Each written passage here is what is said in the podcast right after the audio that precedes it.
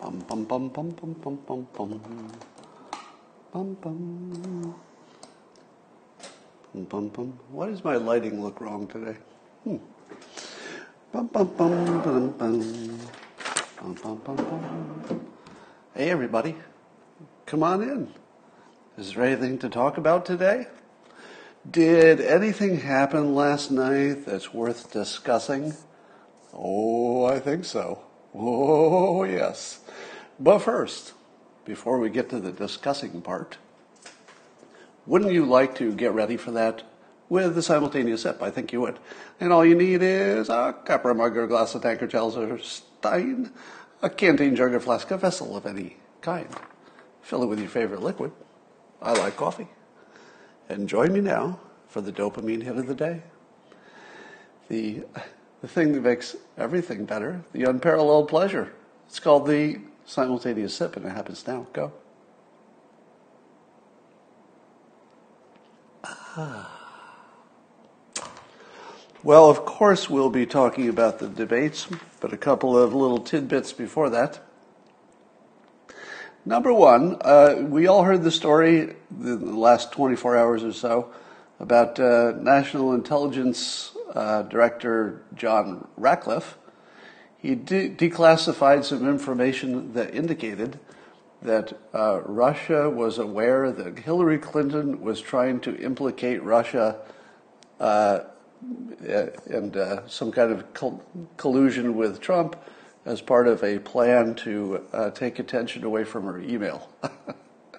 now, as of this morning, Politico is reporting that it's fake news, that that's not actually something that happened. Now, I believe that's not the final word, rather, that the, uh, the intelligence agencies look like maybe they have some evidence of this, but we shall see. I remind you of the following 80 20 rule.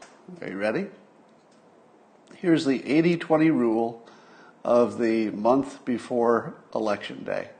And it goes like this Any new story that happens in the month before election, if it's a new thing you haven't heard of before, or a new twist on a thing would be the same thing, there's an 80% chance it's not true.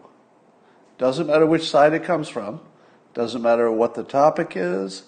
If it looks like it's good for anybody and bad for somebody else in terms of the election, you should figure just automatically there's an 80% chance it's not true.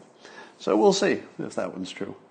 Um, I have to admit, it had the sound of not being true.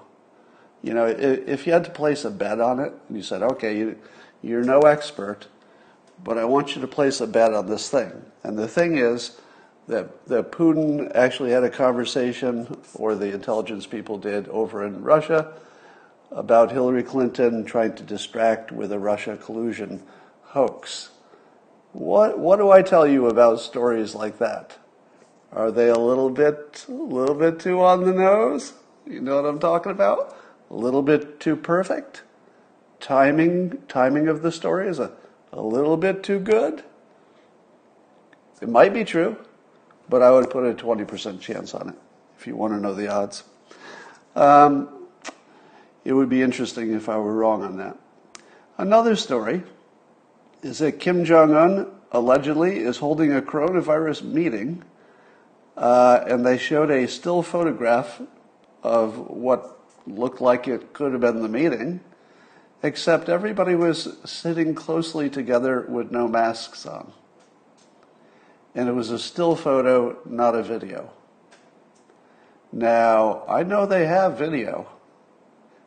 Still photo is fine for some, some purposes, but if you're trying to prove that your leader is still alive, a still photo of not wearing masks during a pandemic suggests that that photo was taken some time ago, as in prior to the pandemic so maybe even months and months ago. I don't know if there exists a verifiably um, current video of Kim Jong un, but I'm going to tell you that all signs are indicating he's not in charge or something. but uh, everything seems to suggest there's something going on there in North Korea. So keep a keep an eye on that. I would wait for a sign of life there. All right, let's talk about the debate. Um, I feel terrible after watching the debate. Did any, anybody have that reaction? And, you know, some of it's personal. Um, I'm going to come right out and say it. The, the president lost my vote last night. President lost my vote last night. Now, that doesn't mean he can't get it back. It doesn't mean that Biden would be a good president. I don't think he would be. I think he'd be a disaster. But here's my thing.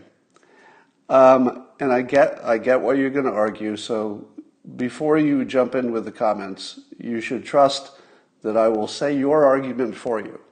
All right? So I'm not ignoring the argument. I will say it for you. Here's my problem.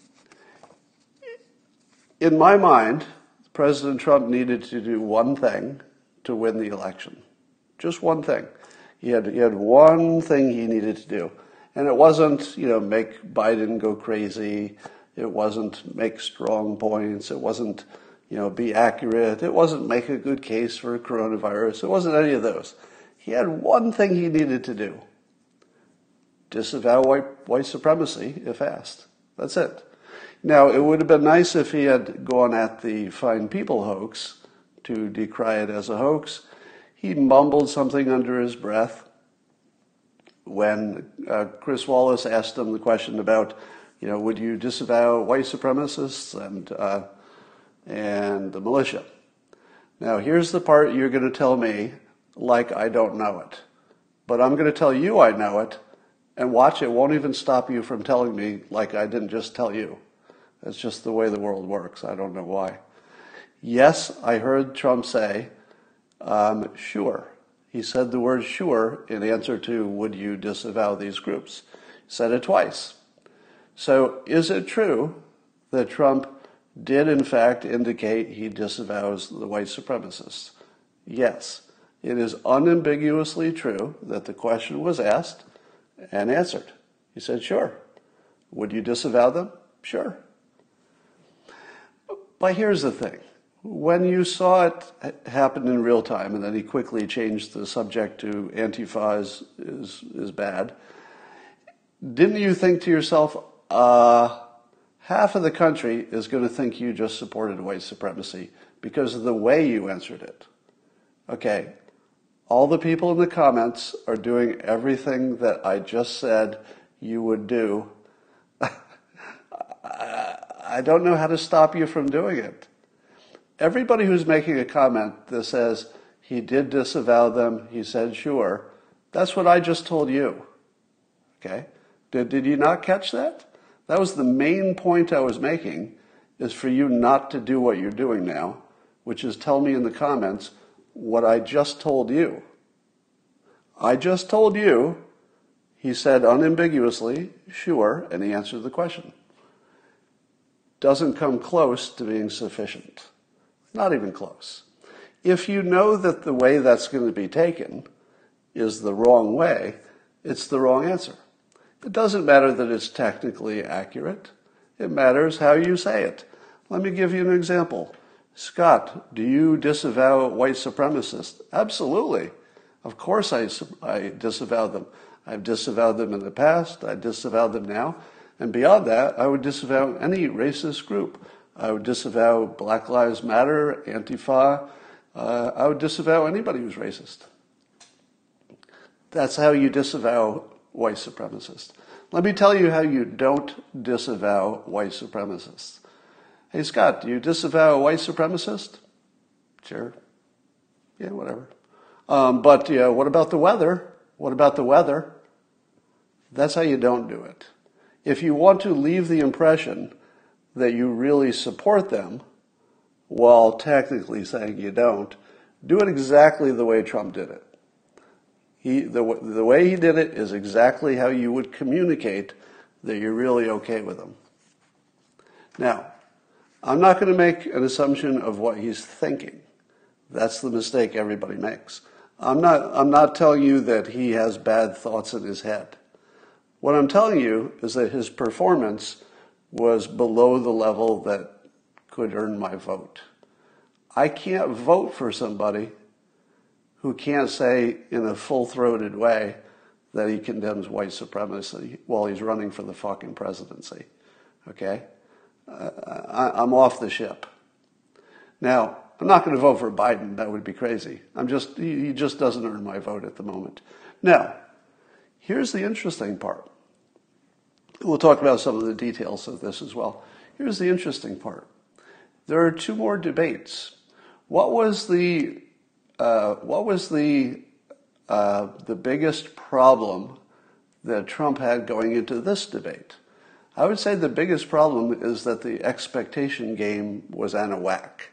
The expectation is that Trump would just destroy Biden. It didn't happen. In fact, I would say maybe his worst performance as a debater. Maybe his worst performance. And, but what does that do? Well, it's going to give him a solid week of bad news, right? But what about the next debate? What happens at the next debate? The expectation game just got flipped. At the next debate, you're going to think to yourself, I know, Biden was solid enough. He didn't fall over. So he's solid enough. He should be solid-ish for the second debate and the third. That's your expectation now. What do you expect about Trump? Well, you certainly expect he's going to get that question again. Uh, I don't know who the moderator is for the next debate, but of course, I, I, I think they may have different question topics, but I feel like I feel like they're going to work that question in somehow, or at least Biden will work it in. What will Trump do the second time he gets the question? And you know it's just a layup, and he missed the layup this last time and other times.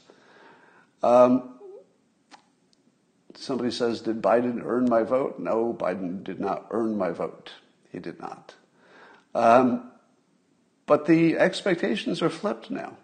So what you might find, what you might find, is that Trump, uh, if he, if there are three debates, Trump actually has a weird advantage. And if you don't see that yet, you will. Because it's going to take a while. People are still reveling in this debate. They're, they're not yet thinking too much about the next one. The moment their minds switch to the next debate, there's going to be an oh shit moment because the Democrats are going to say, oh shit, our expectations are sky high now. That's not good. the odds that, that Biden will have, a, let's say, a, a, cognitive event in the next two, two debates, it's non zero. I mean, I don't know what the odds are, but it's non zero. So it's got to make him a little bit nervous. All right, let's talk about some of these specific things. Uh, I don't believe Joe was wearing a, an earpiece or a wire. there was no indication of an earpiece or a wire. But of course, the internet being the internet, there's uh, there are photos of what appears to be a wire uh, under his lapel, but it's just a fold in his shirt. So all over the internet, there's this bad photo of something that looks like a wire, but it's just a, a, a wrinkle. And then there's something that looks like it's coming out of his sleeve, but apparently he wears a rosary around his uh, his uh, his uh, wrist for his, his son or something. So, so I would say that, that that is debunked. I don't think there was any wire or earpiece. I would say that Trump was prepared. It looked like he was very prepared. I think he he blew it, in my opinion, but it looked like he was prepared. So that's good news. Um, here's the frame that uh, was it Ryan Lizza? I think he's the one who pointed it out. And it was the first time I'd ever noticed. But once you notice it, you can't unnotice it. And it goes like this When Trump debates, he has a strong preference for offense. So even his defense is sort of an offense. So if somebody says, You, you murdered a baby, what Trump doesn't do as often as you think he oughta is to start off by saying, That's not true. I didn't murder a baby. That's what you would do, right? If you were in a debate and the other person said, Well, you murdered a baby, don't you think your first instinct would be to say, well, that's not true. I didn't murder a baby. If you watch Trump long enough, and this is what Ryan Lizza noticed, and he, he called it out as a positive in terms of technique. It might be. It might be, but I think there's an exception to it. And so, so if somebody says, Trump, you murdered a baby, instead of saying, I did not murder a baby, he will say, you killed a hippopotamus or something. He'll, he'll just accuse you of something worse. So, for example, and, and I think this is a good technique. So when, um, when Biden was saying, you, uh, you did a bad job on coronavirus and killed over 200,000 people. It's a ridiculous claim that they're all, they're all because of Trump, right? But Trump, instead of trying to defend it, which probably would be a strategic mistake, he says, you would have done worse, and here's why. And he says, you know, you wouldn't have closed the border, etc. That's not bad. It's not bad. I think he's weak on coronavirus, so there's not there's not like a kill shot you can do to get out of that. But it probably is about as good as you can do in the time constraint and the format of a debate to simply say, you would have done worse. Because how can you prove that's not true? It's an unprovable statement that might be true, might be untrue, don't know. So, as a debate technique, it's probably pretty strong. But here's where it fails. Where it fails is if you're accused of calling neo Nazis fine people. All, all Trump did was sort of mumble something about it wasn't true, but he never returned to the point. He never defended himself against the accusation that he called the neo Nazis fine people, which is not true. He never did it. So, how hard would it be to defend yourself against something that's so well documented? And you know, I think what he mumbled when when uh, Biden was still talking was something like, you know, read the rest of the statement, because that's the defense. The rest of his statement that they they always leave out is where he said he, he clarified that he was condemning the neo Nazis and white nationalists. So to let that go just because your method is always to attack, I feel like that should have been an exception. And honestly, um, let me let me depart a little bit from um, objective analysis. now, I don't think anybody can really, really be objective about any of this stuff. So it's sort of ridiculous to try to claim that you're completely objective. Nobody can achieve that at the moment. But I want to confess a little bit of emotional attachment. I felt that I was personally thrown under the bus by the president last night. It felt personal because I've spent a tremendous amount of my personal capital explaining to the world that the Fine People hoax was a hoax, and obviously he's condemned all these groups. A number of times you'll see compilation clips of him condemning those same groups. So it's not like he hasn't done it plenty of times. But when the Fine People hoax came up again, I literally stood up from the couch and said, Here it is. Here's the moment where Trump just, just has to say, you know, you, you based your entire campaign on that lie. I just encourage everybody to look at the transcript, and you'll see that the part that they cut out is the part where I clarified that I'm condemning those groups. If he had said that, I would have said, I'm really happy that I've spent so much of my time and my personal credibility, um, a great deal of money. I would say that my personal financial situation is way worse, way worse, because of supporting the president. There's no question about that. And I thought it's so obvious what you should say in this situation. And then he just didn't. And I thought to myself, I really feel abused, honestly.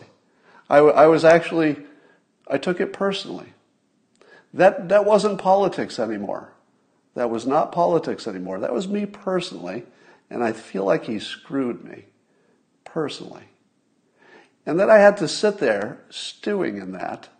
And then this, this white uh, nationalist, or the, the white supremacist question comes up, and he botched it. It was a layup. It was free money sitting on the fucking table, and he left it there. And he left me on that table too. He left me just exposed. So he lost my vote. He lost my vote.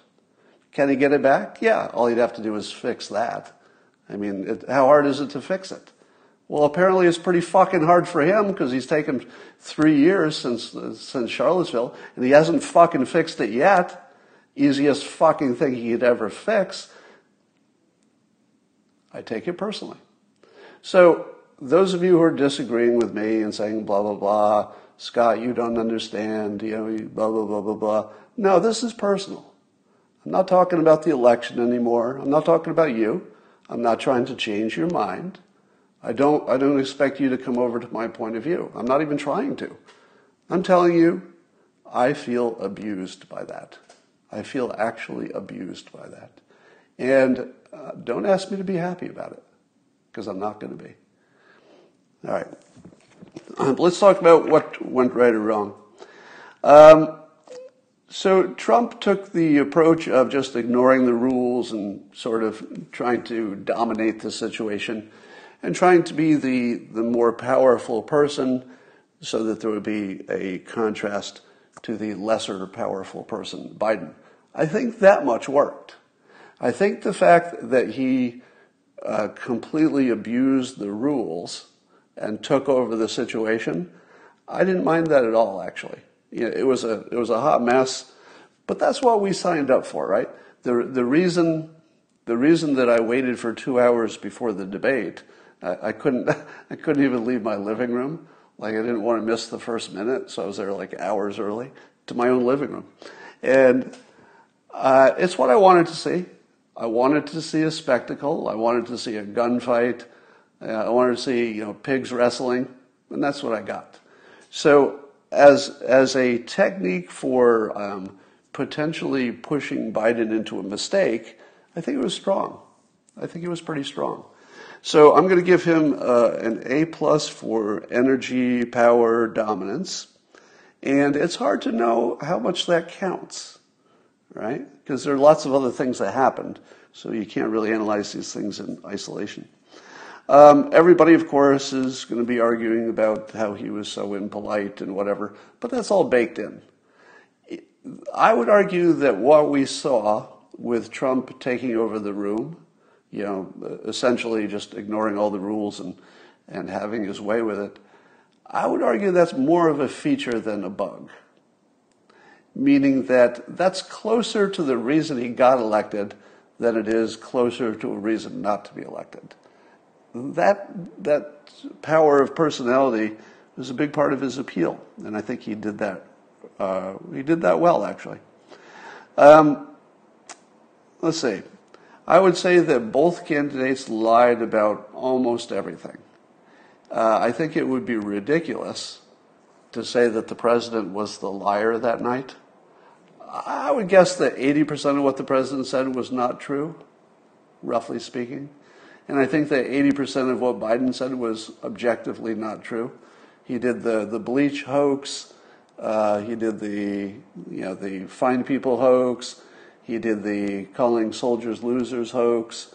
I mean, mostly Biden was full of hoaxes. And by the way, what was, what was Trump's response to the bleach hoax? He said he was being sarcastic. Even I don't believe that. you know, I'm inclined to be favorable to the president's, uh, you know, perspective on things, but even I don't believe he was being sarcastic what he was doing was talking about light technology because that was the whole context. And, and that was a real thing and it was really being tested. So he let that go too. But again, you have to look at it in the context of his debate strategy, which is he doesn't go after, he doesn't spend a lot of time defending um, an accusation. Now, Biden had a really good answer to something. So when he was, when when Trump uh, was pressing Biden about the $3.5 million from the, uh, I guess, the widowed ex wife of the mayor of Moscow, that's one of those accusations that's really damning. It's a really damning accusation. And the way Biden dealt with it, I would have to say was really good. It, now, I don't know if it's true. I don't know if what he said is accurate, but in terms of a debate strategy, it was well done. And it went like this. The president said, blah, blah, blah, you know, Hunter Biden took that 3.5 million from a Russian. And Biden's response was, uh, that has been discredited. That's pretty good. Because as soon as he gets into the weeds about it, he loses, right? So Biden can't get into the weeds. He can't ignore it. That would be a bad mistake. So the, the fastest thing you could say about it to dismiss it is probably good debate strategy in this concept. So simply being able to say it's disavowed, and I don't know if that's true. Do you? I haven't seen any disavowing of it. Personally, I have not seen even an attempt at disavowing it. But the fact that he said it, that's disavowed, I thought that's not bad as, as a technique. Probably not true that it's disavowed, but uh, it's good technique. Um, uh, it seems that most of the most of the chatter about last night is about Chris Wallace. And I totally get what everybody says that it looks like Chris Wallace was being tougher on Trump. Would you all agree? Can we all agree that it looked like Chris Wallace was being tougher on Trump? Everybody's on the same page, right? It looked like that. Now, does that also imply that because he was tougher on Trump, is it therefore true that he didn't do a good job? Because that's where I might depart from your opinion. He was definitely tougher on Trump, no question about it. And he's obviously not a big Trump supporter. that's pretty clear. But it's also why he got the job. The reason that Chris Wallace was there, and, and of the hundreds of possible people who could have been the moderator, the reason he got picked is because he can do that. He can go at the president and he can go at the other side.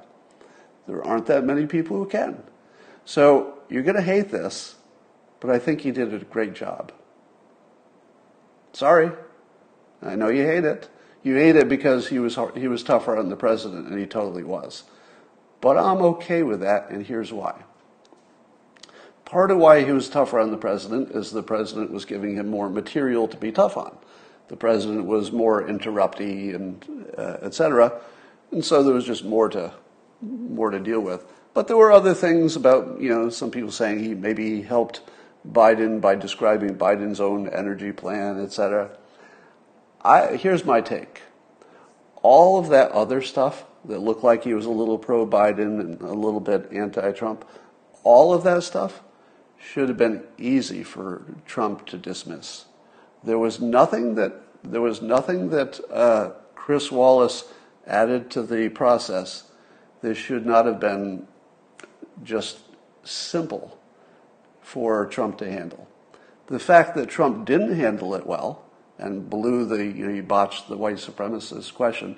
The fact that he did that is not really Chris Wallace's fault. That is 100% on Trump. And to put that on Chris Wallace, unfair.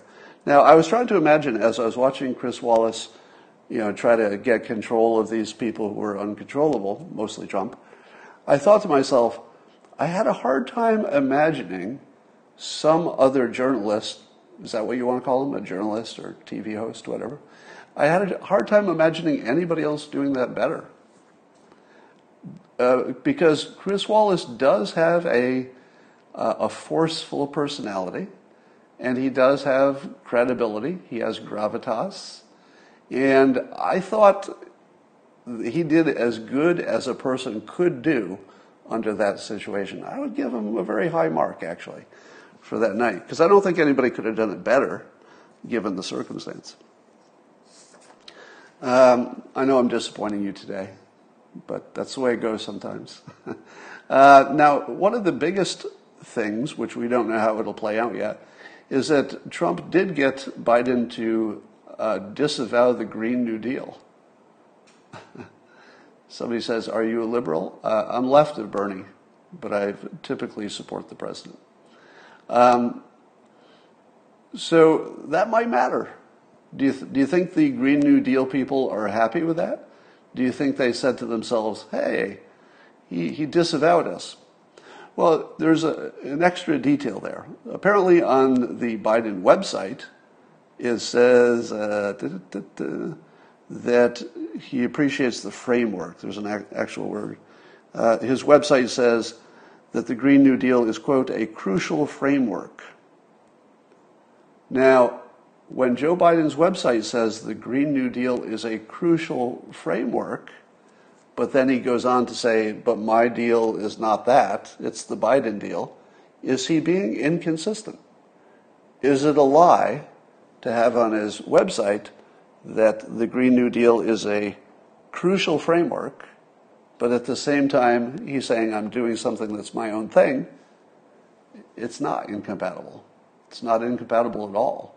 In fact, it's what he's been saying all along, which is it's, it's sort of a good framework, but we're, you know, if you want to stay practical and do things that can really be done, it looks more like a Biden plan. It's not too far off. But will his own side see it that way? And that's the part that is a question.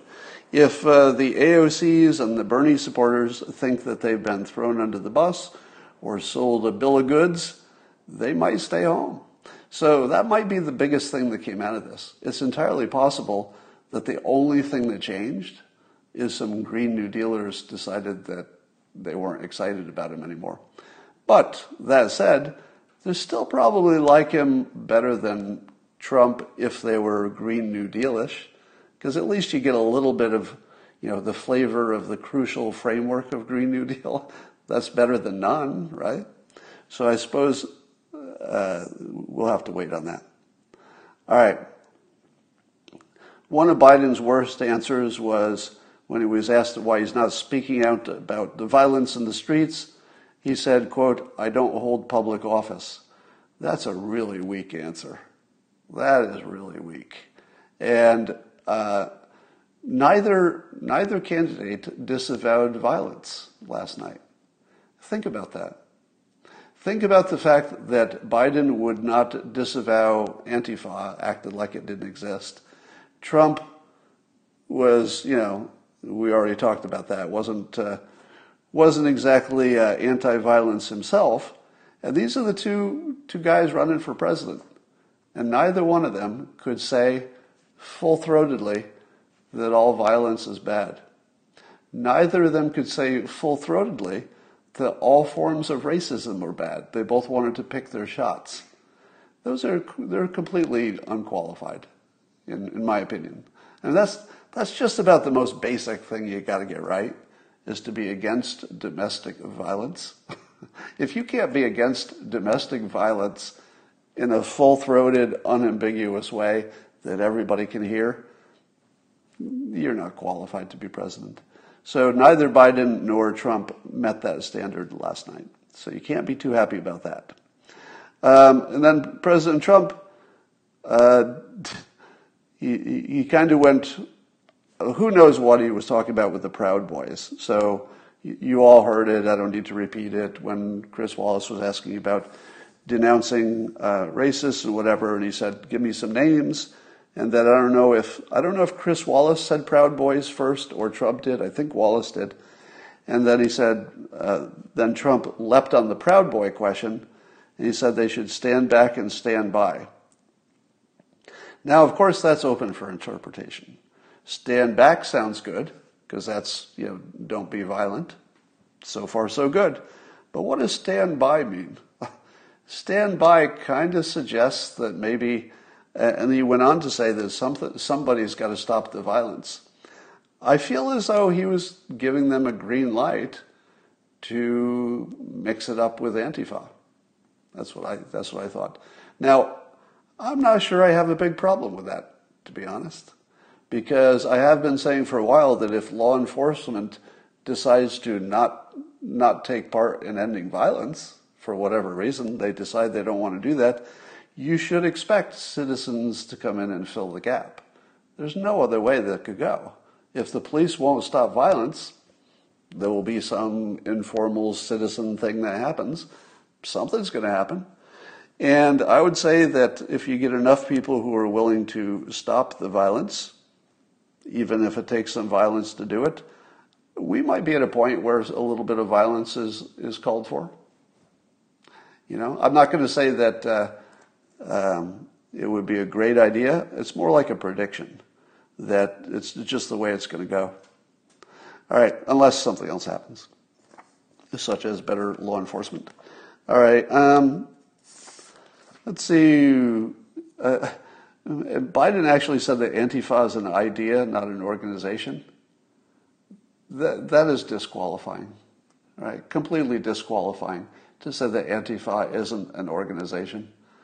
Uh, what can you say about that other than that? It's just disqualifying. Um, Trump called the critical race theory training racist.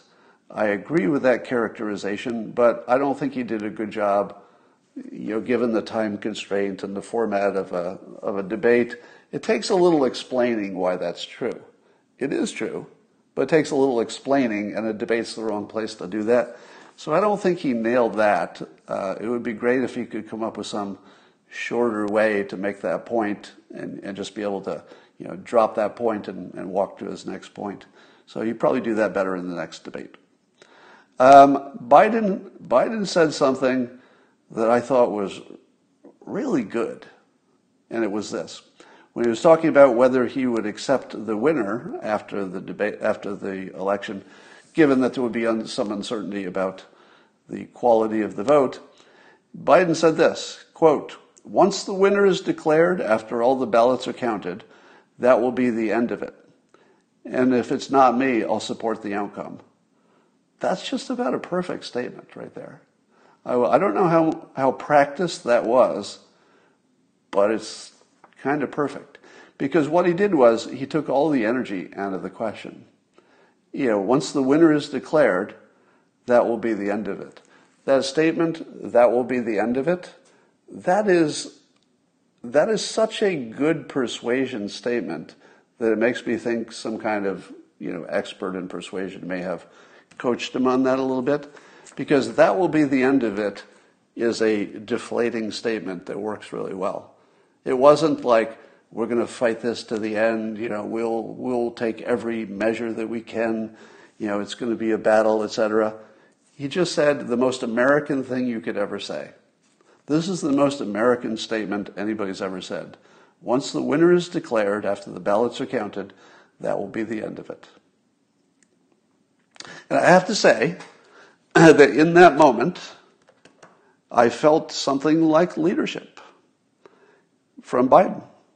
There was something like leadership in that because I thought to myself, yeah, that is it once the once the ballots are counted. Now, of course, you know there's going to be some controversy about uh, what does it mean to be counted and when are they counted and how accurate they are. But I like the I like the notion.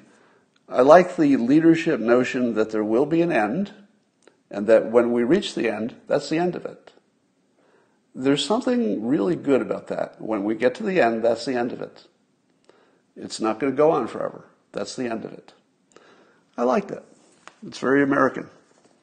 Um, and you know, I know that Trump is keeping his options open, and that probably makes sense strategically. But it was a good statement. Um, here's something from The Hill they tweeted today. So The Hill tweeted Biden and Trump differ greatly on integrity of mail in ballots.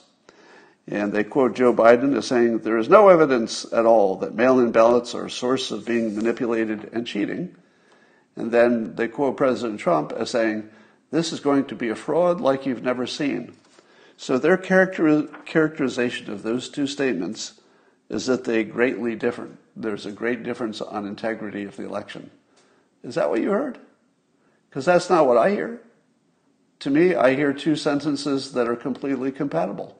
Let me read them again. One, there is no evidence at all that mail in ballots are a source of being uh, are a source of being manipulated and cheating. That's true.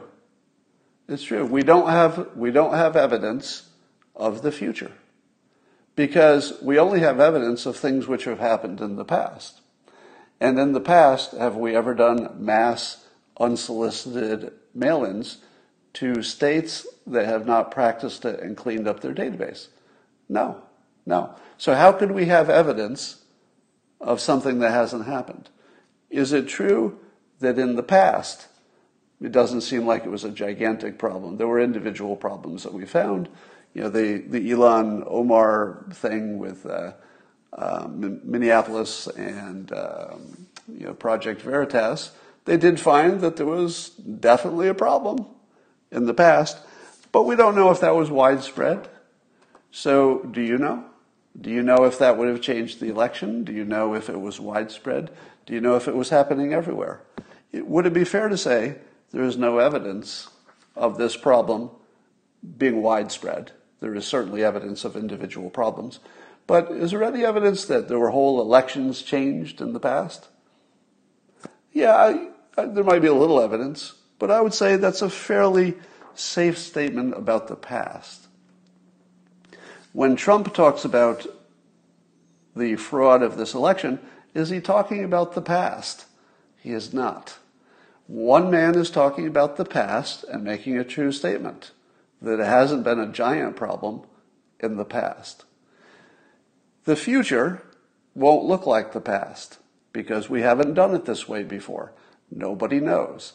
If you've never done it this way and the stakes are sky high and you think you think Hitler might get reelected, do you think? Do you think this is right for for election mischief?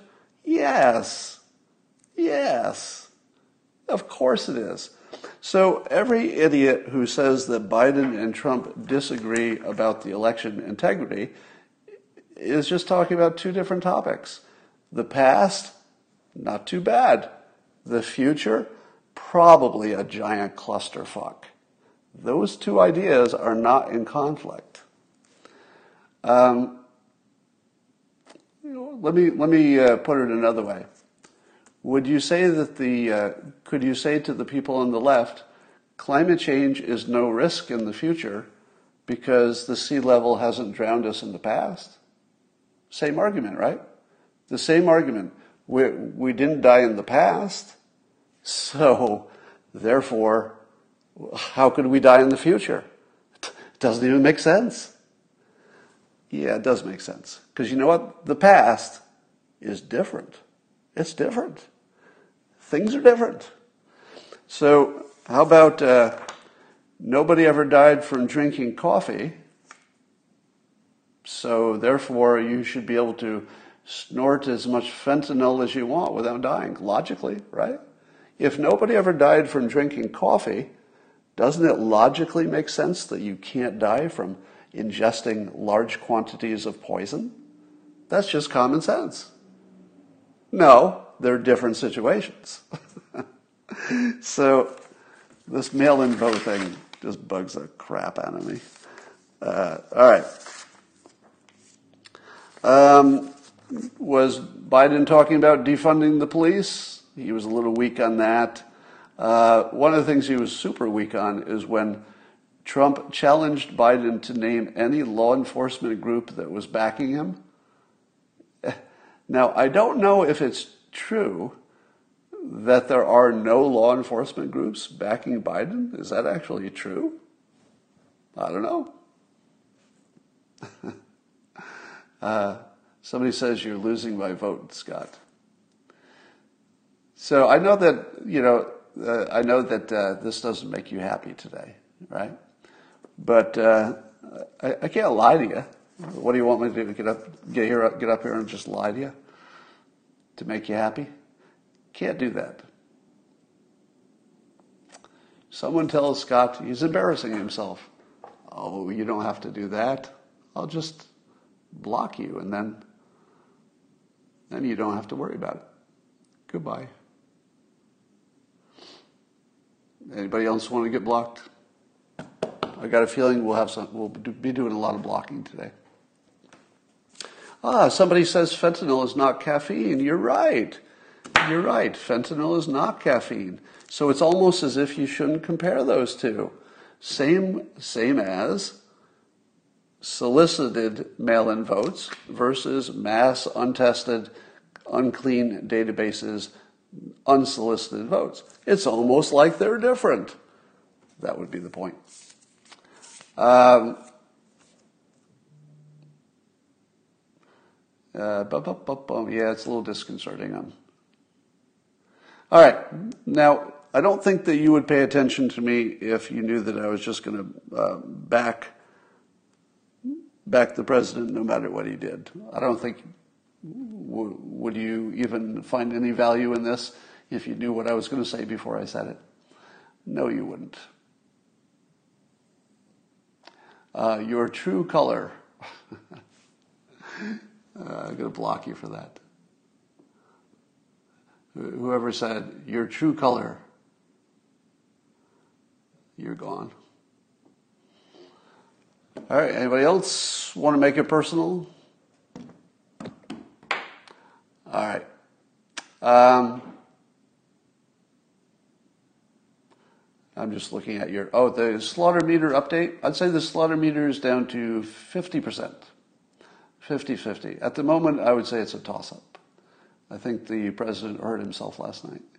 Uh, but Biden is so weak that you know anything could happen.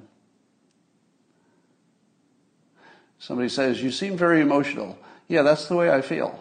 That you would be accurate about that.